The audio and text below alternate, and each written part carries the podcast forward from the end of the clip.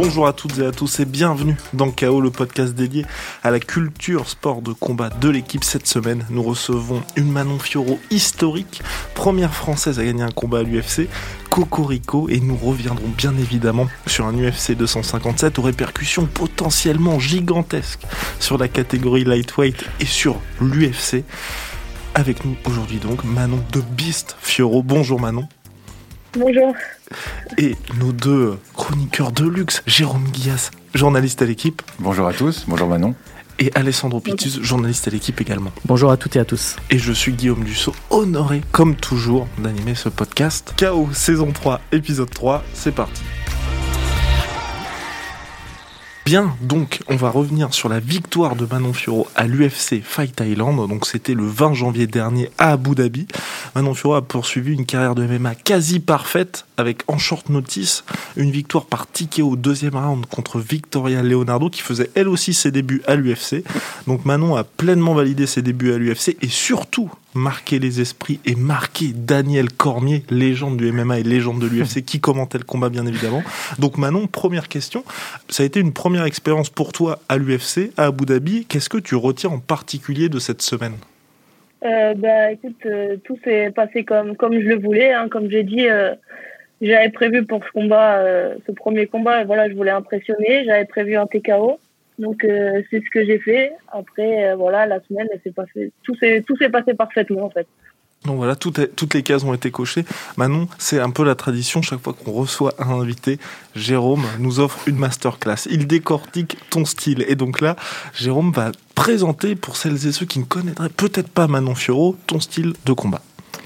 Merci euh, Guillaume. La masterclass, c'est surtout euh, Manon qui l'a qui l'a donné, plus que, plus que moi aujourd'hui. Euh, Qu'est-ce qu'on peut dire sur Manon Fioro bah, C'est une bête sauvage, comme, euh, comme son surnom l'indique, c'est The Beast. Voilà, c'est une bête. C'est évidemment un- une strikeuse. Euh, elle vient du karaté. Elle a commencé très tôt le karaté, à l'âge de 7 ans. Elle utilise très bien, euh, très bien la distance avec ses jambes. Elle avait un petit, un petit style, une stance un peu euh, Stephen Thompson, comme d'ailleurs Daniel Cormier, Oui, tout à les commentateurs de l'UFC l'ont bien noté. Euh, voilà, elle est très à l'aise quand elle peut euh, maintenir sa distance à elle. Elle choisit sa distance. C'est une combattante, et maintenant tu me dis si je me trompe, agressive, euh, très puissante, très mobile, spectaculaire aussi, qui peut donner des coups de, des coups de genoux sautés, euh, des coups de pied retournés. C'est très spectaculaire, ça va plaire à l'UFC, c'est, très euh, bankable et très télévisuel. Dans son dernier combat, elle a très bien cadré, très bien bougé dans la cage, très bien évolué. Ses qualités, c'est aussi une vitesse d'exécution, des enchaînements, pas seulement une, deux, mais vraiment une, série, euh, avec des zones de frappe différentes, la tête, les jambes, le corps. Euh, une très bonne réaction aussi pour, euh, pour, amener, euh, pour amener les takedowns. Euh, et un gros volume, un gros cardio, ça se voit. Eh on oui. peut, enchaîner, euh, on peut enchaîner des rounds euh, sans problème, voire des rounds de 7 minutes si ça existait, mais pas encore. Et voilà, je pense que c'est quelqu'un aussi qui aime avancer, qui aime, qui aime prendre le centre de la cage, qui est euh, une personne très agressive. Voilà, c'est pour moi une combattante vraiment complète, avec un peu plus un style striker, plus karaté et, dans une moindre mesure, je trouve, kickboxing ou muay thai. Mais voilà, c'est un, c'est un potentiel vraiment pour moi énorme. Euh, c'est la meilleure française actuelle, mais, mais de très loin. Voilà, j'ai juste noté quelques petites erreurs en sortie de clinch dans le combat. Bon, mais c'est quelque chose qui peut se régler, à mon avis, assez, euh, assez facilement. Et voilà, en tout cas, quand, quand la distance est, est un peu cassée par l'adversaire, ça peut être une zone à surveiller. euh, Mais bon, voilà, moi, j'ai que des compliments à faire à Manon. C'était une, une masterclass euh, réelle de sa part et pas de la mienne. Oh, parce que là, c'est c'est l'heure du bilan. Donc pour ce premier combat, toi, Sandro, qu'as-tu pensé de cette performance de Manon? Bah, comme l'a dit Jérôme, c'est c'est difficile de, de rajouter euh, euh, un, peu, un, peu, un peu plus que ce qu'a dit Jérôme parce qu'il a, il a à peu près tout dit. Euh, moi, ce qui m'a marqué, c'est surtout c'est que physiquement, on, dirait maintenant que tu as, un avantage assez conséquent sur tes adversaires parce que tu es, assez grande, tu as une bonne allonge et ça s'est vu face à, face à ton adversaire qui était plus petite, un peu plus tassée et du coup, ça te donne un avantage qui est quand même assez conséquent. Je sais pas ce que tu en penses, mais. Euh, oui, c'est vrai que dans cette catégorie, je suis, je suis l'une des combattantes les, plus grandes. Même la, championne, elle, elle, fait, elle est un peu plus petite, elle fait 2 ou 3 cm de moins que moi. Donc j'ai l'habitude d'affronter pratiquement tout le temps des, des filles qui sont plus, plus petites que moi. On n'en a pas parlé, mais parce que là, tu n'as pas eu besoin d'utiliser cet aspect-là de, de, ton, de ton arsenal, mais même au, sol, tu es, es, une combattante qui est, qui est tout à fait qui est tout à fait prête même pour, pour aller au sol. On l'avait déjà vu dans, dans la précédente organisation où tu étais. Warriors. Exactement où tu avais affronté une ancienne championne de, de Jiu-Jitsu, hein, Corinne Laframboise, et tu avais, euh, été très, très, très efficace au sol. Mm. Ouais, c'est ça. Bah ouais, parce que Corinne Laframboise, elle était euh, championne du monde de, de donc euh, j'étais allé au sol avec elle, et voilà, on a vu ce qui s'est passé. Ceinture violette de Jiu-Jitsu. Exactement.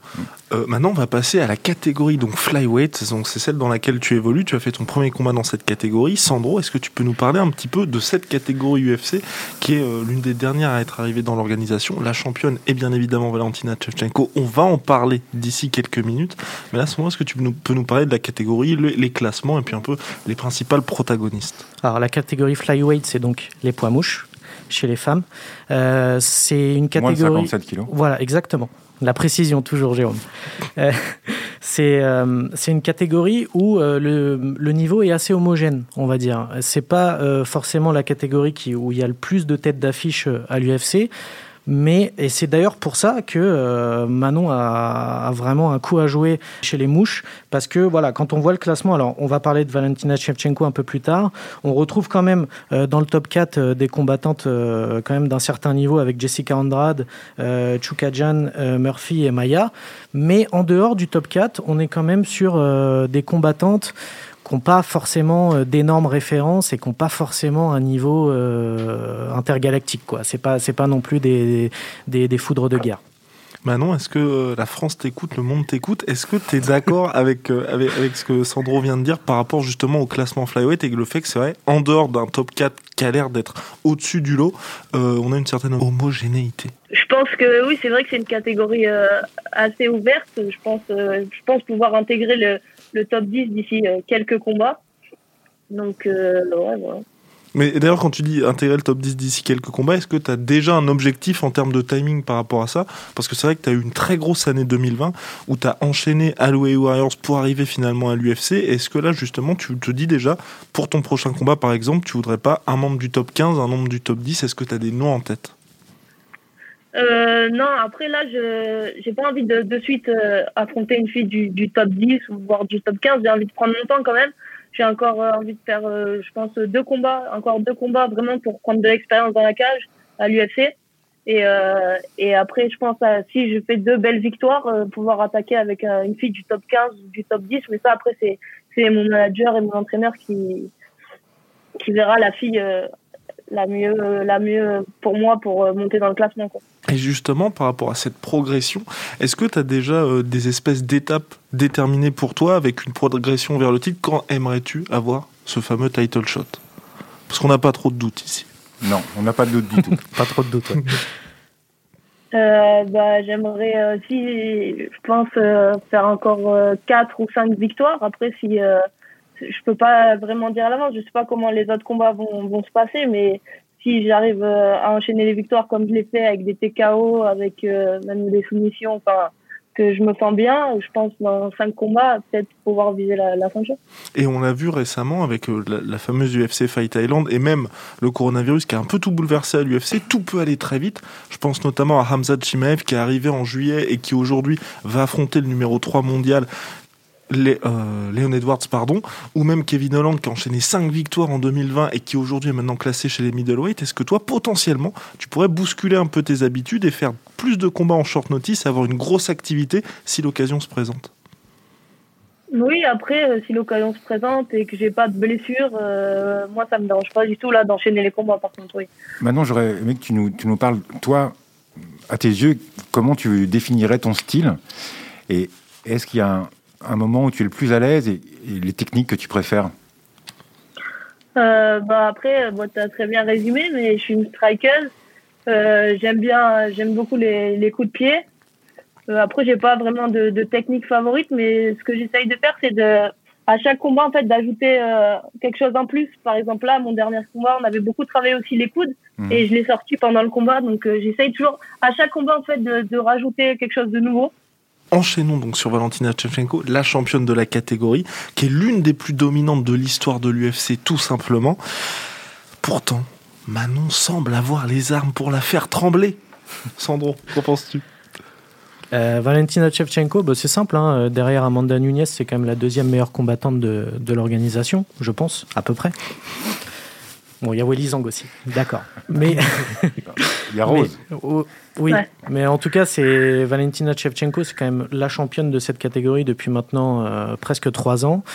Je ne vais pas euh, non plus faire une masterclass comme Jérôme, mais pour, euh, pour dire un peu, pour parler un peu du style Valentina Shevchenko, c'est une combattante issue du Muay Thai, qui a fait du Muay Thai, qui est aussi une ceinture noire de Taekwondo, ceinture noire de judo, donc c'est une combattante très complète, un peu comme Manon, elle est assez grande hein, pour la catégorie en termes de taille. Euh, c'est quelqu'un de très mobile, avec beaucoup de, cordes à son arc, mais en revanche, le petit point euh, négatif chez Valentina Shevchenko, si on doit en trouver un, hein, c'est juste qu'elle manque peut-être un peu de, pouvoir de chaos. C'est-à-dire que c'est pas une combattante, malgré euh, le fait qu'elle vienne du Muay Thai, hein, qu'elle a une technique qui est quand même magnifique. c'est quand même une combattante très élégante à voir avoir évolué dans la cage. C'est quand même une combattante qui manque un tout petit peu de puissance à mon sens. Euh, il y a juste à, voir son bilan. Hein. C'est très très équilibré euh, en termes de victoires. Hein. je crois qu'elle a 19 victoires, euh, 6 victoires par TKO ou KO. C'était souvent des TKO. Euh, 7 victoires par soumission, 7 victoires à la décision. Voilà, c'est une combattante très intelligente qui sait marquer ses points pendant les rounds. Et ça, c'est sa grande force. J'ai pas grand chose à, ajouter à ce qu'a dit Sandro. Juste pour parler de, plus spécifiquement de Manon, euh, elle a raison d'être prudente sur son évolution à l'UFC. C'est l'UFC, c'est quand même la plus importante des organisations. Mais je pense que d'ici euh, le temps qu'il faudrait pour aller, euh, pour aller gratter le, une ceinture, ça peut être assez rapide. Manon dit 4-5 combats avant d'affronter un top 15, top 10. je pense qu'elle a largement les moyens d'affronter un top 15 à ah son prochain combat. Un top 10 au deuxième. Mais voilà, elle a raison, il ne faut pas brûler les étapes. Mais voilà, elle a une vraie technique. C'est pour ça que je parlais de Rose. Parce que moi, je trouve que Manon, elle a pas mal de Rose Namajunas dans sa, dans sa palette technique. C'est aussi une karatéka à la base. Et je trouve que chez les filles, euh, la base de karaté fait vraiment la différence. Contrairement à chez les hommes où c'est plus la lutte. Voilà, c'est juste mon analyse. Mais donc voilà, je pense que Manon peut aller très très vite ah oui. dans la catégorie. Et euh, je pense que d'ici deux ans, euh, et pas plus, à mon avis, c'est un title shot. Assez facile. Shevchenko, c'est encore le niveau au-dessus. Là, ça serait ah évidemment beaucoup trop tôt. Mais je pense que dès le prochain combat, un top 15, à mon avis, c'est faisable. Mais peut-être pas aller trop vite, effectivement. Et voilà, je pense que Manon a vraiment toutes les qualités techniques, euh, de puissance aussi, parce que c'est comme tu l'as souligné, Sandro, c'est vraiment important pour, pour faire très mal dans cette catégorie. Et donc Manon, tu es classé 18e chez les flyweights selon le site Fight Matrix. Est-ce que tu as regardé les autres flyweights combattre lors de l'UFC Fight Island? Parce que je vais pas dire qu'il y a un espèce de tournoi organisé par l'UFC, mais c'est vrai que sur les deux derniers événements, il y a eu trois combats dans cette catégorie. Donc je pense notamment, bien évidemment, à Calderwood contre Jessica Hay et Viviana Rojo contre Roxane Modafferi qui est là depuis, enfin, qui est une on sait plus. Oui, depuis extrêmement longtemps. 40 ans. Exactement. Est-ce que tu as regardé ces combats-là Oui, bien sûr, j'ai regardé. Et euh, c'est vrai que je me, je pourrais les, enfin, je me suis dit, je peux les affronter euh, même au prochain combat, c'est sûr. Je pense avoir, avoir le niveau pour, pour, pour les affronter et les battre. Mais euh, là, c'est vraiment juste, ouais, pour prendre mon temps et, et même pour prendre la confiance, pour même par rapport à elles. Si j'arrive, que j'ai déjà deux, trois victoires par KO, elles vont pas avoir le, combat pareil, je pense. Est-ce que... là, si j'arrive, j'ai fait qu'un combat à l'UFC, elles ont un peu plus de confiance que moi, je pense. C'est juste par rapport à ça, en fait. Est-ce que pour toi, le facteur également expérience va jouer? Parce que c'est vrai, quand on regarde cette catégorie flyweight, il y a eu énormément de combattantes qui étaient chez les bantam ou chez les strawweight qui qui ont bougé pour permettre au top 15 de se former. Toi, tu arrives directement. Est-ce que pour, donc pour toi, c'est aussi vraiment important ça dans un combat? Parce que chaque fois que tu arrives dans les organisations, finalement, tu tu restes un an, tu prends la ceinture et ensuite tu passes à une autre étape. Totalement. Mais après, euh, en fait, à, chaque fois que je, change enfin, d'organisation, il me faut, même s'il y a l'UAE, j'ai de suite euh, impressionné, mais euh, j'étais plus à l'aise à chaque fois que les combats évoluaient. Le premier, j'étais un peu, enfin, j'étais pas super. Le deuxième, ça allait mieux. le combat pour le titre, j'étais vraiment relâché. Donc, j'ai besoin de deux, trois combats pour vraiment être en confiance. Donc, c'est juste pour ça, en fait. Vivement, donc, la suite pour Manon. Jérôme?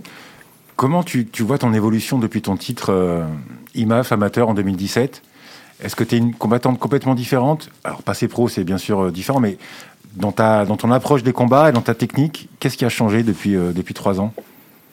Oui, je pense que enfin, tout, a, tout a changé. En fait, mon style a vachement évolué. Enfin, vraiment, après, c'est l'expérience des combats et le fait d'avoir enchaîné aussi les combats surtout. C'est ça qui m'a beaucoup aidé en fait à, me relâcher dans les combats.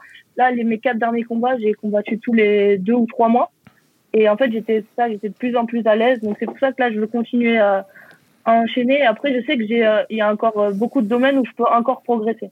D'accord. Tu es à 6-1 si je ne m'abuse ou? 6-1 6-1 tu as commencé tes, tes débuts pro par une défaite. Est-ce que ça est-ce que ça a changé quelque chose? Est-ce que c'était un élément déclencheur de quelque chose chez toi ou pas? Euh, ouais, ouais, carrément. Ça a été très compliqué ce premier combat pro. Euh, après, c'était c'était une défaite, mais c'était une split décision en fait. Mm. Donc euh, c'était pas ma catégorie de poids parce que j'avais combattu en c'était un catchweight à 63 kilos. Mm. Puis, mais après j'avais pas encore l'expérience euh, que, que j'ai aujourd'hui quoi. Je pense que c'était un peu trop tôt de, de commencer directement en cage warrior et et par une catégorie qui n'était pas la mienne. Mais après, je suis contente. Euh, en fait, maintenant, je suis contente d'avoir commencé avec cette défaite parce que je veux plus jamais que ça arrive. Et j'y pense à chaque fois avant mes combats. C'est bien aussi. Ok. Qu'est-ce que t'apporte euh, ton nouveau coach euh, Tu vas en Suède, je crois, t'entraîner aussi au All-Star. C'était une décision de ton coach Aldric, je crois, de, de voir autre chose que, que le boxing squad. Ça t'a apporté quoi ou qu'est-ce que tu penses que ça peut t'apporter? Euh, alors du coup, je suis pas encore, euh, je suis pas encore allée euh, m'entraîner là-bas, mhm. mais euh, c'est vraiment en fait le fait de pouvoir tourner avec des autres filles qui, qui sont déjà à l'UFC. voilà, parce que j'ai l'habitude ici à Nice de m'entraîner qu'avec des garçons ou alors des filles, mais qui sont soit des boxeuses ou des lutteuses. Enfin, j'ai pas vraiment de, de combattantes professionnelles de MMA. Donc c'était vraiment voir un peu comment s'entraînent les filles, les filles de l'UFC, voir mon niveau d'entraînement avec elles. Bien messieurs, les matchmakers de l'UFC, Mick Ménard et Sean Shelby, n'ont qu'à bien se tenir puisque nous allons brièvement prendre leur rôle le temps d'un podcast. Alors, quel, quel est la prochaine adversaire que vous souhaitez pour Manon? Sandro euh... Pas tas de choses.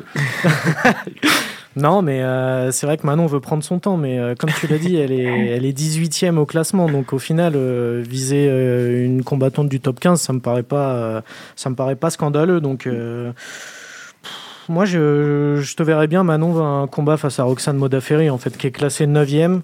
Je pense qu'elle est tout à fait à ta portée. Euh, ça, serait, ça serait un bon moyen déjà de. Alors là, c'est plus que top 15, du coup, parce que c'est top 10. Elle est, elle est rankée 9e. Hein. Euh, donc, euh, ça frapperait un, tu frapperais un grand coup en, faisant ce combat-là et en le remportant, parce que je pense que là, oui, effectivement, tu as vraiment toutes les armes pour, pour inquiéter cette combattante-là. Ouais, c'est aussi une question de, de hype à l'UFC, on le sait bien, ça peut aller très très vite. Euh, on pense à Conor McGregor, par exemple, qui a fait une ascension fulgurante. On a l'occasion d'en reparler juste après. Euh, donc pour maintenant, je pense que ça peut aussi être pareil. Si encore un TKO, euh, comme on l'a vu il y a dix jours, ça peut, voilà, ça peut aller très, vite. Moi, j'irais même jusqu'à la numéro 6, Johan Calderwood. Je pense que c'est prenable. C'est un peu tôt. c'est un peu tôt dans le. Après, je connais un petit peu son coach, donc je sais qu'il veut pas brûler les étapes, donc il faut prendre son temps. Mais un top 15, oui, je sais pas, Messi Barber, Jessica Hay, des filles comme ça, on peut même descendre un peu plus, mais voilà, un top 15, pour moi, le prochain combat, il doit être dans le top 15, absolument. Quoi. On peut pas prendre encore une prospect qui vient d'arriver pour un premier combat, ou juste même pour faire plaisir, entre guillemets, à Manon, par rapport à l'UFC, pour la faire monter. Je pense qu'il faut aussi prendre des risques assez rapidement. Euh, Et puis en plus, euh, enfin Manon, si tu gagnes ton prochain combat, tu, vas y être dans le top 15, euh, toi. Ouais. Vu que tu es 18e.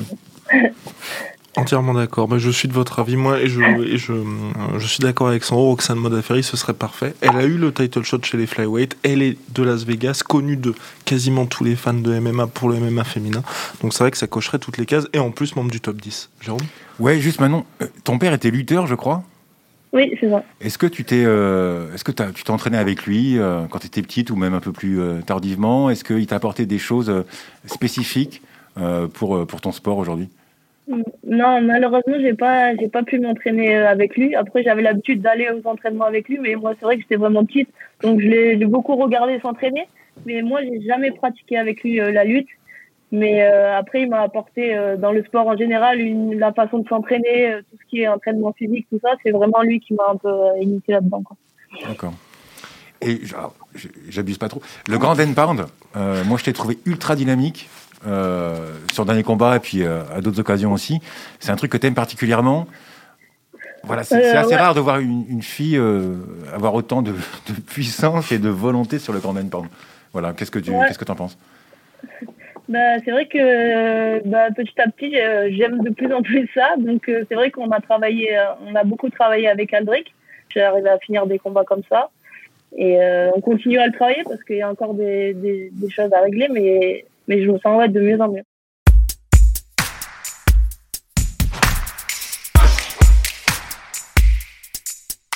Bien, messieurs, Manon, deuxième et dernier sujet de ce podcast l'UFC 257.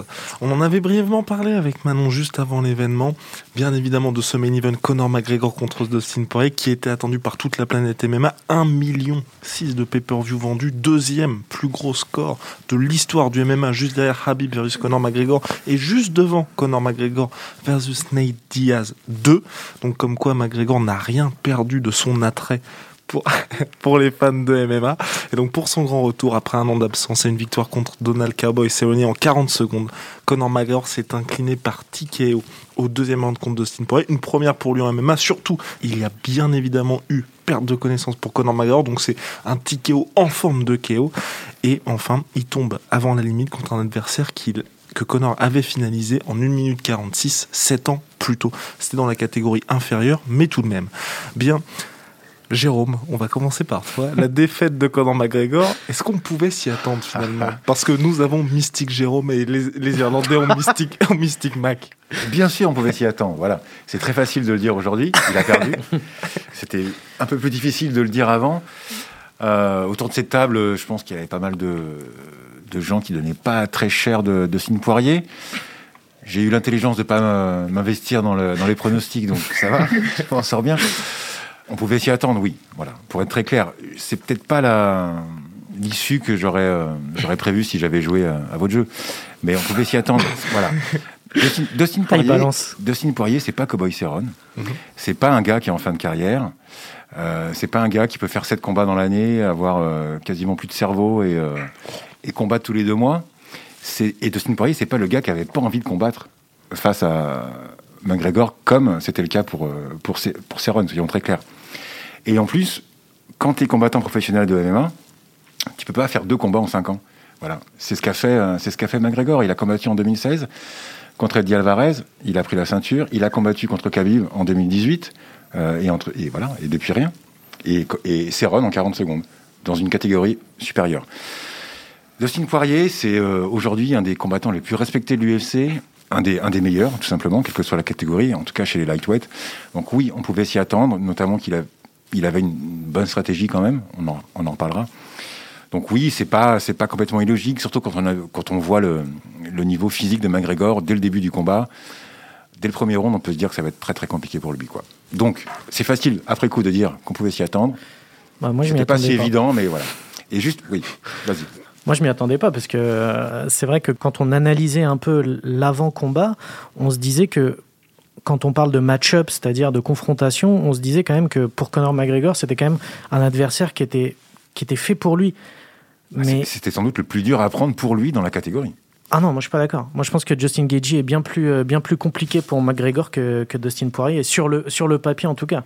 Mais après ça, c'est, c'est, nos avis et c'est, bien qu'on soit pas tout le temps d'accord non plus. Mais euh, moi je pense que franchement, c'est, je dirais pas que c'est une énorme surprise, mais moi, je vraiment, je m'y attendais pas. Et surtout, c'est le scénario du combat. Je m'y attendais absolument pas que Conor McGregor, comme tu l'as dit, euh, Guillaume, se fasse mettre presque KO. Parce que, bon, officiellement, c'est un petit KO, comme tu as dit, mais c'est un, un KO, c'est ah bah, pareil. La dernière droite, elle, elle éteint la lumière directement. Ah bah oui, oui, il n'y a plus de lumière. Mais c'est plutôt ce scénario, être mis dans cette difficulté-là quand on est Conor McGregor et qu'on sait que Conor McGregor, dans les deux premiers rounds, c'est quand même l'une des, enfin, l'un des plus grands combattants de l'histoire dans les deux premiers rounds, bah, ça, quand même, je suis désolé, mais ça, on pouvait pas s'y attendre. Non, mais juste. Alors, après, je laisse la parole à, à Manon. Je voulais juste. Euh, Sandro m'avait dit un truc juste après le, juste après le combat. Une phrase très, euh, très jolie et euh, qui dit pas mal de choses. Sandro avait dit J'ai l'impression qu'on m'a cassé mon jouet préféré. après la défaite de McGregor. Et voilà, et je trouve que ça symbolise assez bien ce que McGregor représente ou représentait, et surtout ce sur quoi on, on misait par rapport à ses performances. Voilà. McGregor, quoi qu'il en soit, ça reste un des plus grands combattants de l'histoire euh, de l'UFC. Et effectivement, il a dû décevoir beaucoup de gens parce qu'on l'a pas vraiment reconnu. Et voilà, effectivement, il y avait cette impression de d'avoir d'avoir un jouet presque incassable entre les mains Ouais, et c'est puis ça. il s'est cassé. Et maintenant, il y a eu ces fameux calf kick, lolo kick, donc pardonnez les anglicismes. Est-ce que toi, en tant que combattante, justement, tu as vu un peu euh, cette, euh, on va dire, cette nouvelle tendance euh, émerger, progresser dans le MMA, qui ont été utilisées par Dustin Poirier, donc euh, contre Conor McGregor? Euh, oui, bah, bien sûr. Moi, euh, après, j'ai justement, j'étais choquée que, en fait, je crois que Connor euh, ne connaissait même pas. Enfin, Ouais, il ne connaissait pas. euh, voilà, euh, c'est ça, il découvrait les, les calf kicks. Donc, euh, à partir de là, euh, ouais, c'est sûr que je pense que c'est- il n'a pas fait le, le camp d'entraînement qui, dont il parlait. En fait, moi, je pensais le voir arriver euh, en super forme, comme, euh, comme, enfin, comme tout le monde pensait. Et euh, c'est vrai que quand on voit après le, le deuxième round qui commence à baisser, euh, techniquement même c'était pas les déplacements de, de Connor habituels euh, enfin il n'était pas là il avait enfin il avait pas envie comme il avait envie euh, je pense au début comme il l'a dit aussi euh, Dana White Euh, c'est vrai qu'il a passé la semaine dans son yacht. Comment t'as envie d'aller de, te battre dans une case après après ça quoi? Enfin on voyait qu'il avait plus l'envie quoi. Plus le Connor d'avant Et, et pourtant, Connor souhaite rester actif en 2021. Il souhaite revenir. Et euh, Jérôme ou, ou Sandro, pourquoi cette évolution finalement pour Connor McGregor entre 2016 et aujourd'hui? Parce que on, on va pas encore parler de, de régression, mais d'évolution, parce qu'on a bien vu une différence entre le Connor McGregor contre Eddie Alvarez et le Connor McGregor qui était dans la cage contre Dustin Poirier. Qui s'y colle? Ça n'a rien à voir. Même Ouais. face à Cerrone l'année dernière, c'est pas le même combattant. Même si Cerrone était vraiment euh, plus punching ball qu'adversaire, c'est pas la même chose. Le gars, il était lourd sur ses appuis, pas de mouvement, pas de décalage, pas de recherche d'angle quasiment, pas de puissance dans sa gauche. C'est ça. Enfin, on voit Poirier se Moins de prendre puissance. euh, moins de puissance. Oui, pas de puissance, c'est un peu un peu sévère, mais Dustin Poirier qui encaisse très bien, on l'a vu dans le combat face à Gadji, ils se sont mis plein la tronche, bon, il reste debout. Mais quand même, c'était surprenant de, de voir une gauche de McGregor qui passe plein pot. Et euh, voilà, et Poirier, il a juste un de qui, ouais, qui le regarde et qui lui dit vas-y tu peux m'en mettre Mais autant ouais, que tu veux parce que ça ça, ça fait rien du tout L'évolution, euh, je, je me répète, mais voilà, c'est un combattant qui qui est plus un combattant en fait, c'est un businessman, c'est un c'est un mec plus grand que son sport, qui, qui passe son temps sur les réseaux sociaux, aux tribunaux, euh, sur des yachts, euh, des soirées alcoolisées, etc. Il compte ses billets, quoi. Il compte ses billets, il fait des enfants, mais c'est très bien aussi. hein. Mais bon, voilà, c'est plus euh, c'est plus le mec mort de faim euh, qui voulait changer le monde. Je suis, tout à fait d'accord avec euh, ce que vient de dire Jérôme. En fait, je pense que il faut aussi, euh, dans l'imaginaire collectif, se dire que le Conor McGregor qu'on a connu, notamment celui qui avait atomisé Eddie Alvarez il y a quelques années, celui-là, on le reverra plus. Voilà. C'est quelque chose qu'il faut que tout le monde se mette en tête. Et c'est à partir de là, je pense que quand on s'est dit ça, on peut déjà passer, on va dire, à l'étape supérieure avec Conor McGregor. Euh, ce qu'a dit Jérôme, j'ai rien de, je je peux pas euh, dire que c'est pas vrai ou quoi. C'est tout à fait vrai. Euh, il était très lourd. On a parlé des fameux calf kicks, des, coups au mollet. Je pense que c'est incroyable euh, qu'il ait, après trois coups au mollet, il avait la jambe comme un ballon de foot, tellement il n'était pas habitué à en prendre parce que pendant toute sa carrière, il en a pas pris. hein. Mais il en a pas pris parce que les autres n'avaient pas osé. Parce que souvent, comme c'est un super Il contre-attaquant, n'avait pas la distance. il n'avait pas la distance et surtout, là, c'était vraiment presque la première fois qu'il affrontait un combattant qui était gaucher comme lui.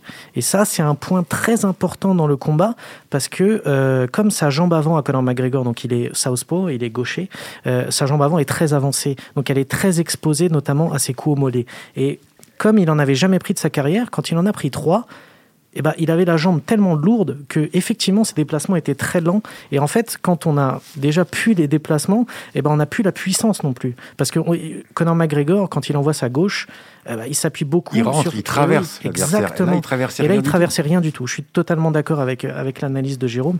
Et c'est aussi pour ça bah il y a, tu- je pense que tu vas, tu vas y revenir, Guillaume, donc je vais pas te pourrir ta, ta relance, mais il y a beaucoup de choses à changer pour, pour Conor McGregor. Évidemment, beaucoup de choses à, à changer pour McGregor, mais on parle là du perdant, mais on parle assez peu du vainqueur finalement. Manon, est-ce que pour toi, Dustin Poirier, avec son game plan et sa performance, est-ce qu'il est quelque part aujourd'hui le meilleur lightweight tout simplement du monde actuellement? Ah bah oui, c'est clair. Franchement, il, a fait euh, exactement ce, qu'il fallait faire euh, face à face à Connor. Et oui, pour moi, maintenant, c'est le numéro un de la, catégorie. Et, et, dans le cadre d'une éventuelle revanche, parce que là, c'est ce qui semble se dessiner, en tout cas du côté de l'UFC, est-ce que Dustin Poirier peut faire différemment, Manon? Est-ce qu'il y a des choses qui pourraient changer? Parce que là, il a fait vraiment tout ce qu'il fallait faire contre Conor McGregor. Mais on peut s'attendre à un Conor McGregor avec des ajustements. Jérôme n'est pas d'accord. Euh, est-ce que tu penses qu'il a d'autres choses à faire Dustin Poirier contre Conor? Bah, oui, face, au, face au Connor qu'il avait là, c'était parfait. Après, je pense que c'est Connor. Après, si, si, change son, voilà, s'il revient avec ses déplacements, son timing, ça sera autre chose. Mais c'est vrai qu'avec ses calfiques, il a vraiment, c'était vraiment le, truc parfait en fait. Mmh. Et... complètement d'accord avec Manon. En fait, c'est s'il y a une revanche, ça sera. S'il y a une trilogie, ça sera la différence. Elle se fera du côté de Connor, pas de ah Poirier. Mmh. Et donc la, fameuse revanche, est-ce que Conor McGregor est capable aujourd'hui, en 2021, avec tout ce que l'on sait sur son mode de vie, sur son évolution, sur son compte en banque, bien évidemment, est-il capable de s'ajuster pour une revanche contre Dustin Poirier? Et puis, bien évidemment, pour Conor McGregor, c'est ce qui est important aussi, c'est qu'il y avait cette, euh, ces rumeurs de combat contre Manny Pacquiao parce que Manny Pacquiao et Conor McGregor partagent le même manager et c'était quasiment acté qu'après ce combat contre Dustin Poirier, il allait affronter Manny Pacquiao, Manny Pacquiao qui est également Southpaw et donc il y a certaines personnes qui disaient que McGregor avait choisi Dustin Poirier pour préparer ce combat contre Manny Pacquiao. Alors, des ajustements sont-ils possibles? Le problème, euh, Guillaume, et tu l'as dit dans, ta phrase, c'est que Conor McGregor, il est éparpillé un peu partout. C'est-à-dire que là, on parle de MMA, donc là, on revient à de la boxe, voilà, parce qu'il a affronté Mayweather il y a quelques années maintenant. Donc voilà, c'est le problème avec McGregor, c'est ça, c'est qu'on n'est jamais sur une, on n'est jamais sur une ligne droite. Il y, a, trop de virages. Tu vois, tu parles de peut-être un combat face à Pacquiao, alors qu'il vient de perdre face à Poirier, mais on parle aussi de la revanche face à Poirier. Euh, il y en a qui parlent aussi de, une trilogie, voilà, face à Nate Diaz. le problème avec McGregor, c'est de toute façon, on sait qu'il est capable de faire des choses exceptionnelles dans la cage. Le problème, c'est qu'il est tellement dispersé que moi, je veux bien, hein, je, veux bien croire, ouais, est-ce qu'il peut changer, euh, est-ce qu'il peut faire des ajustements? Bien sûr qu'il peut faire des ajustements, mais avant de faire des ajustements, il faut qu'il soit focus MMA. Et pour l'instant, il ne l'est pas. Et je trouve que dans la cage, euh, c'est assez flagrant parce qu'en fait, c'est ce, que, ce que je disais à Guillaume juste avant qu'on, qu'on démarre ce podcast. On a l'impression que Conor McGregor, il fait un combat de boxe dans la cage avec des gants de MMA. Voilà. Mais sauf que le MMA, c'est pas juste de la boxe. Eh oui, mais là, il était largement au-dessus de Poirier. Oui, dans ce domaine-là. Mais sauf que là, c'est du MMA. Euh, eh si, on, si on fait un combat de boxe euh, Poirier-McGregor, peut-être qu'il gagne, hein, probablement même. Mais là, c'est du MMA. Et, il est pas, et je trouve que, encore une fois, on ne peut pas entrer dans la cage en se disant ouais, bah, je vais lui mettre 3-4 euh, enchaînements, 3-4 euh, euh, droites, et puis c'est terminé. Bah non, la preuve, ça marche pas. Et on parle énormément de l'évolution de Conor McGregor dans ses déplacements. Manon, là, on va avoir besoin de toi, parce que c'est vrai que Conor McGregor, beaucoup disent, c'est vrai, depuis qu'il n'est plus en featherweight, il n'y a plus ce même rebond chez lui, ces mêmes déplacements, à la manière de ce qu'il faisait contre José Aldo. Contre Ned Diaz, il était beaucoup plus statique. Également contre Eddie Alvarez, c'est vrai, mais dans une moindre mesure. Toi qui as combattu en bantamweight, qui as combattu en catchweight pour ton premier combat chez les professionnels et qui là euh, bah, est dans ta catégorie naturelle chez les flyweight, est-ce que ça change énormément de choses pour toi dans tes déplacements, le fait d'être dans différentes catégories, parce que c'est vrai que pour le commun des mortels, on peut se dire bah c'est que quelques kilos, ça va pas drastiquement changer ce que fait un combattant. C'est vrai que ça, ça, change beaucoup en fait. Euh, justement au niveau des déplacements, en fait, là un flyweight, je me sens vraiment bien. Je suis, je suis rapide sur mes déplacements, je peux voilà, je peux bouger pendant trois rounds, pendant cinq rounds de cinq minutes, je peux rester euh, euh, à sautiller, enfin, euh, sans poser les talons au sol, en fait, à chaque fois. Et peut-être que c'est vrai que le fait qu'il, du coup, change de catégorie, qu'il prenne plus de masse, du coup, ça, ça ralentit ses, déplacements et c'est plus compliqué. Et, il sait qu'il peut pas le faire pendant, pendant trois rounds, je pense. Et oui, parce qu'il y a eu le, le précédent Nate Diaz avec ce premier combat où il avait commencé à flancher au deuxième round. Jérôme, est-ce que tu voulais ajouter quelque chose dans l'éventualité d'une revanche face à Dustin, enfin d'une trilogie face à Dustin Poirier, pardon? Je pense que c'est complètement, euh, complètement à côté de la plaque. Je pense que, voilà, enfin, ça serait vraiment que du business. Ça serait un très bon plan sans doute pour euh, Poirier euh, en termes financiers, mais sportivement, euh, il mérite pas. McGregor, il mérite absolument pas une trilogie. À la rigueur, la meilleure chose qu'il a à faire, c'est d'affronter Pacquiao en boxe. Même Ned Diaz, je veux dire, moi, je vois, j'ai pas envie de voir une trilogie. Ned Diaz de McGregor, ça m'intéresse pas. Poirier McGregor ou enfin Poirier McGregor la trilogie ou Poirier les, deux, les deux, les deux, En tout cas, c'est pas pour moi, c'est pas l'actualité. McGregor, il doit refaire un combat, le gagner pour potentiellement avoir une demi-finale. pour le titre. Mais voilà, il mérite pas autre chose. Il peut pas. Et en ce moment, il peut pas. Quant à savoir si Poirier est le numéro un de la, de lightweight, je sais pas. On parlait tout à l'heure de Justin Gadji. Moi, ce que j'ai envie de voir, c'est la revanche Poirier-Gadji. Ah oui. Gadji, c'est plus le même. C'est plus le même. En termes de, de calf kicks, pour le coup, euh, il est encore meilleur que, que Poirier. Euh, c'est vraiment lui qui a imposé ça chez les lightweight, je trouve. Gadji a changé par rapport à son premier combat face à Poirier. Il est beaucoup plus posé, beaucoup plus intelligent. Il s'est fait opérer des yeux Il s'est fait opérer des yeux, il baisse moins la tête, il est, voilà, il est beaucoup plus calme. Moi, je pense que le vrai combat pour le, pour le titre, il est entre Poirier et Gadji. Sauf que, eh oui, Dustin Poirier, lors de la conférence de presse d'après-combat, n'a mentionné que deux noms Conor McGregor et Nate Diaz. Et bien évidemment, il veut que son prochain combat soit pour le titre, parce qu'aujourd'hui, on a l'impression, il l'a même dit au commentateur de Nate Diaz pour le titre Non mais soyons sérieux. Eh oui, mais, mais Poirier, il l'a dit d'ailleurs au commentateur de l'UFC, aujourd'hui, il n'aime plus combattre, tout simplement. Il combat parce que ça lui permet de mettre sa famille à l'abri, donc on, a l'impression que sa principale motivation... Alors, c'est moi, c'est pas ce qu'il m'a dit. il m'a dit qu'il voulait toujours combattre jusqu'à la ceinture. Et qu'ensuite, il passerait à autre chose. Là, son objectif, c'est nourrir sa famille et décrocher la ceinture. Et ensuite, à mon avis, Poirier, on va pas le voir très longtemps s'il est champion. Affaire à suivre, bah justement, on va pas le voir très longtemps s'il est champion. Nous prenons la place des matchmakers de l'UFC, messieurs. Manon également. Alors, on va commencer par toi, Manon. Quel prochain combat pour Conor McGregor? Franchement, moi, en MMA, j'ai pas, j'ai plus vraiment envie de le voir. À la limite, moi, je serais bien de le voir sur un combat de boxe contre ah Pacquiao. Bien sûr. Manon a raison. ouais. Et pour Dustin Poirier, alors? Euh, Dustin, ouais, Gadji. Ah, euh, je, pense que tout le monde est d'accord avec sur ça. Poirier. Pour, pour Poirier, donc Gadji Je suis d'accord. Bah, c'est un combat qui, non, qu'on a tous envie de voir. Poirier, il, il, a des options pour moi. Il peut affronter Gadji, évidemment. Pour moi, c'est pour le titre uniquement. Euh, Gadji mérite une chance pour le titre. Et comme Poirier d'ailleurs, hein. ils ont tous les deux perdu contre Khabib, ils ont gagné tous les autres combats face à Max ou euh, face à Connor. Max Holloway. Oui, Max Holloway, pardon. Donc pour Poirier, bah, voilà. Alors, Gadji, c'est pour le titre. Avant, si on veut faire un peu de monter la sauce, eh bah, il y a Charles Oliveira ou Chandler. Chandler, ouais. Voilà. Et même chose pour, euh, pour Gadji. Gadji, c'est Chandler Oliveira, donc voilà, ils font une demi-finale, voire. On les a les quatre, euh, on les a les quatre concurrents. Voir, voir Gadji, McGregor, pour le fun, parce que ça serait bien qu'Gadji mette une dérouillée à McGregor. Et puis voilà. Eh bien, moi, pour ma part, messieurs, je veux voir la trilogie contre Dustin Poirier. Parce que, sérieux, je trouve qu'en quelques mois, on a quand même perdu tout ce qui faisait un peu que cette catégorie lightweight, et même l'UFC globalement, un petit peu, on disait, il y a il y, a quelque chose qui va se passer avec Habib Nurmagomedov, avec Conor McGregor. Et là, coup sur coup, bah, on rentre un petit peu dans euh, une certaine normalité. Moi, ça m'attriste un petit peu pour cette catégorie. Justement, il faut, il faut avancer. Et je pense pas qu'une trilogie fasse avancer la catégorie ni l'UFC. Il faut changer. On veut voir des Chandler, des Gadji, des Oliveira et voir leur niveau. Khabib, c'est fini, sauf si il se fait un deal avec Dana et qu'il revient. Conor, bon, voilà, il n'a pas le niveau actuellement. Donc on passe à autre chose. Il est dur. Hein. Il, est, très très dur, Jérôme. Mais c'est pour ça qu'on l'apprécie. Ah oui. Bien. Manon, immense merci euh, de nous avoir accordé un peu de ton temps pour, euh, pour ce podcast tout simplement. Merci, Manon. Merci Manon. Le, le, podcast KO de l'équipe est disponible sur toutes les plateformes habituelles et sur le site de l'équipe bien évidemment. À très très vite messieurs. À très vite. Ciao.